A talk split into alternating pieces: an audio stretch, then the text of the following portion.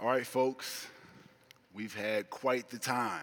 it is, um, it has been a respite for the soul to be here with you during this Holy Week season. I'm grateful that you allowed me into your home, allowed me into your hearts, and hopefully that the messages that you have heard have meant something to you and will stay with you long after our time today. Uh, we are on the fifth of our five sermons, and I hope that you all will have the opportunity at some point to be able to hear them together and to be able to ruminate and share and to see what the Lord says to you in that regard. Um, I want to lift up a couple of passages of scripture that will buffet our time today. Uh, the first piece will come from Corinthians, where it simply says, has not God made the foolish the wisdom of the world? For since the wisdom of God, the world did not know God, and through wisdom, God decided through the foolishness of our proclamation to save those that believe. For Jews demand a sign, and Greeks demand wisdom. But we proclaim Christ crucified, a stumbling block to Jews and foolishness to Gentiles but to those who were called both Jews and Greek. And then for the second part, we'll lift up out of the gospel where it simply says, Among those who went to worship at the festival were some Greeks. They came to Philip, who was from Bethsaida in Galilee, and said to him, Sir, we wish to see Jesus. For the time that's ours today, I want to extend the thoughts that we've had about a cathedral, a cross, and the crossroads. That's been our meta theme. And for our last installment, I'd like to share briefly from this thought wishing for weakness. It seems strange that those who seem to have everything would still wish for something else. It seems that the Greeks had everything that civilization would provide. They had a rich intellectual her- heritage, they had philosophy, they had thoughts about God, they had thoughts about the extension of the human family. It seemed that the Greeks had knowledge to anchor them. The wisdom that's ascribed to their culture and then being taken over by the Romans and this mixing, this Hellenization, caused an interesting ferment at the time. For as Jesus is on the scene, he's also emerging at a time in which there were other gods competing and vying for what would be understood to be the way.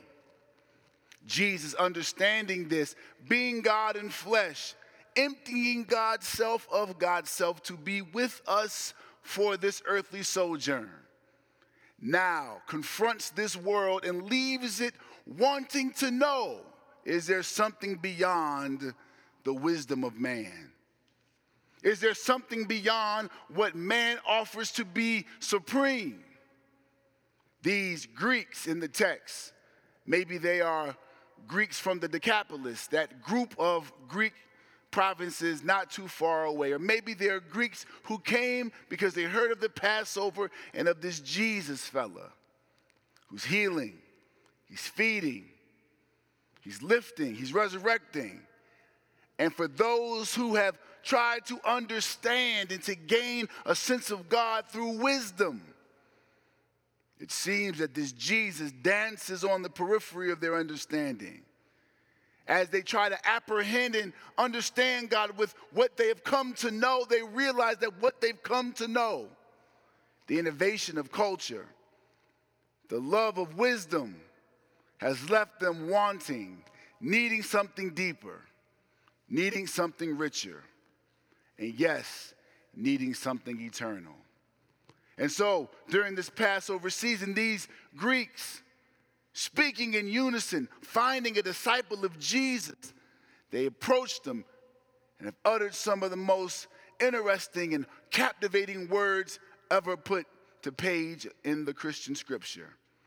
Sir, we wish to see Jesus. Now that baffles me. It seems that they have it all. It seems that society is moving to grab them and to hold them in the center of what is seemed to be important, but yet they understand the limitations of their age. So it seems that that question echoes through eternity past and finds itself in our lap today because there is a generation of people, there is a world that is waiting to see this Jesus. But unfortunately, all we show them is church. We have a world that's looking for the resurrected Savior and the power that transforms lives. But all we offer are hymns, songs, and spiritual songs. It seems that what these Greeks needed was so important, they spoke it in unison. Because the urge was that deep, the need was that great, they recognized, like we recognize, that we gather today because we need to see Jesus. And unfortunately, the disciples that he's deployed in his service just won't do. Now, on one hand, I'm glad that the world felt that it was good to be able to find this Jesus by asking the disciples. But it's also interesting that their request was never quite resolved. But I was left with the question if they were looking to see Jesus, what were they looking to see? What would authenticate their encounter? Seeing Jesus? Talking to Jesus, I surmise that by looking at the readings and how they were positioned, that there is something deeper for us to find. The Apostle Paul, as he dips his pen and, and ink and writes on parchment to those in Corinth, a church that he loved but is struggling with, he writes to them, explains to them the importance of the power of God and the paradoxical way in which God works. Paul is essentially saying to them that you want to see Jesus, the Jesus that you're looking for is not the one that you might be in need to find. For Jesus, in many ways, shows us the weakness of this world. For God did not come to us as a Caesar or governor.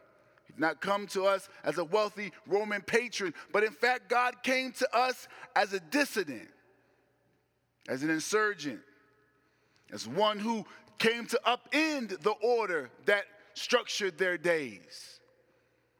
But when we look at the ways in which Jesus penetrates the periphery and gets to the core of what's important, we recognize that in finding and seeking Jesus, we're wishing to encounter God, but we're not wishing to encounter God and the strength of God. But in fact, in Jesus, we see the fragility of God. We see the tenderness of God. And the world, to that weakness, presents its pseudo strength violence, oppression, political chicanery, and murder. But in pursuing this Jesus and pursuing this way of the cross, what we end up finding is that by pursuing God's strength through God's weakness, we are then brought into everlasting life. It is in this text that we find ourselves like the Greeks. And it's in this text we find that the world is like those same Greeks looking for a Jesus, but not necessarily the triumphant king that we've come to love, but the suffering and wounded servant that finds himself on the boot end of Roman oppression. As we think about the nature of our days, technology provides us so much in terms of being able to go from here to there. 3G, 4G, 5G. The world moves with rapidity as we go from outer space to cyberspace, as we go from the universe to the metaverse. You would think that with all the wisdom that we're accruing, that we would be smarter and better off. You would think that young people being more connected than any generation ever before would be happier, when in fact they realize that there's a limitation to what human beings say is innovation, to what human beings say is wisdom, and what we say is smarts, because it could be that our own innovation will bring us to our very end. Because as a culture, we recognize that we need to see this Jesus. This Jesus that we're needing to see is a Jesus that must go down and then come up. Jesus said, If you want to see me, Greeks, you will see me in this way. The seed must go into the ground for it to rise up again. There is a giving away of oneself. There is a recognition that this earthly body is a seed that we invest, the weakness of ourselves we put into God's ground so that God can draw strength from our experiences. But I know that's hard. Having to look at our own frailty, having to look at the ways in which we failed God, the ways we failed self, and the ways we failed our neighbor.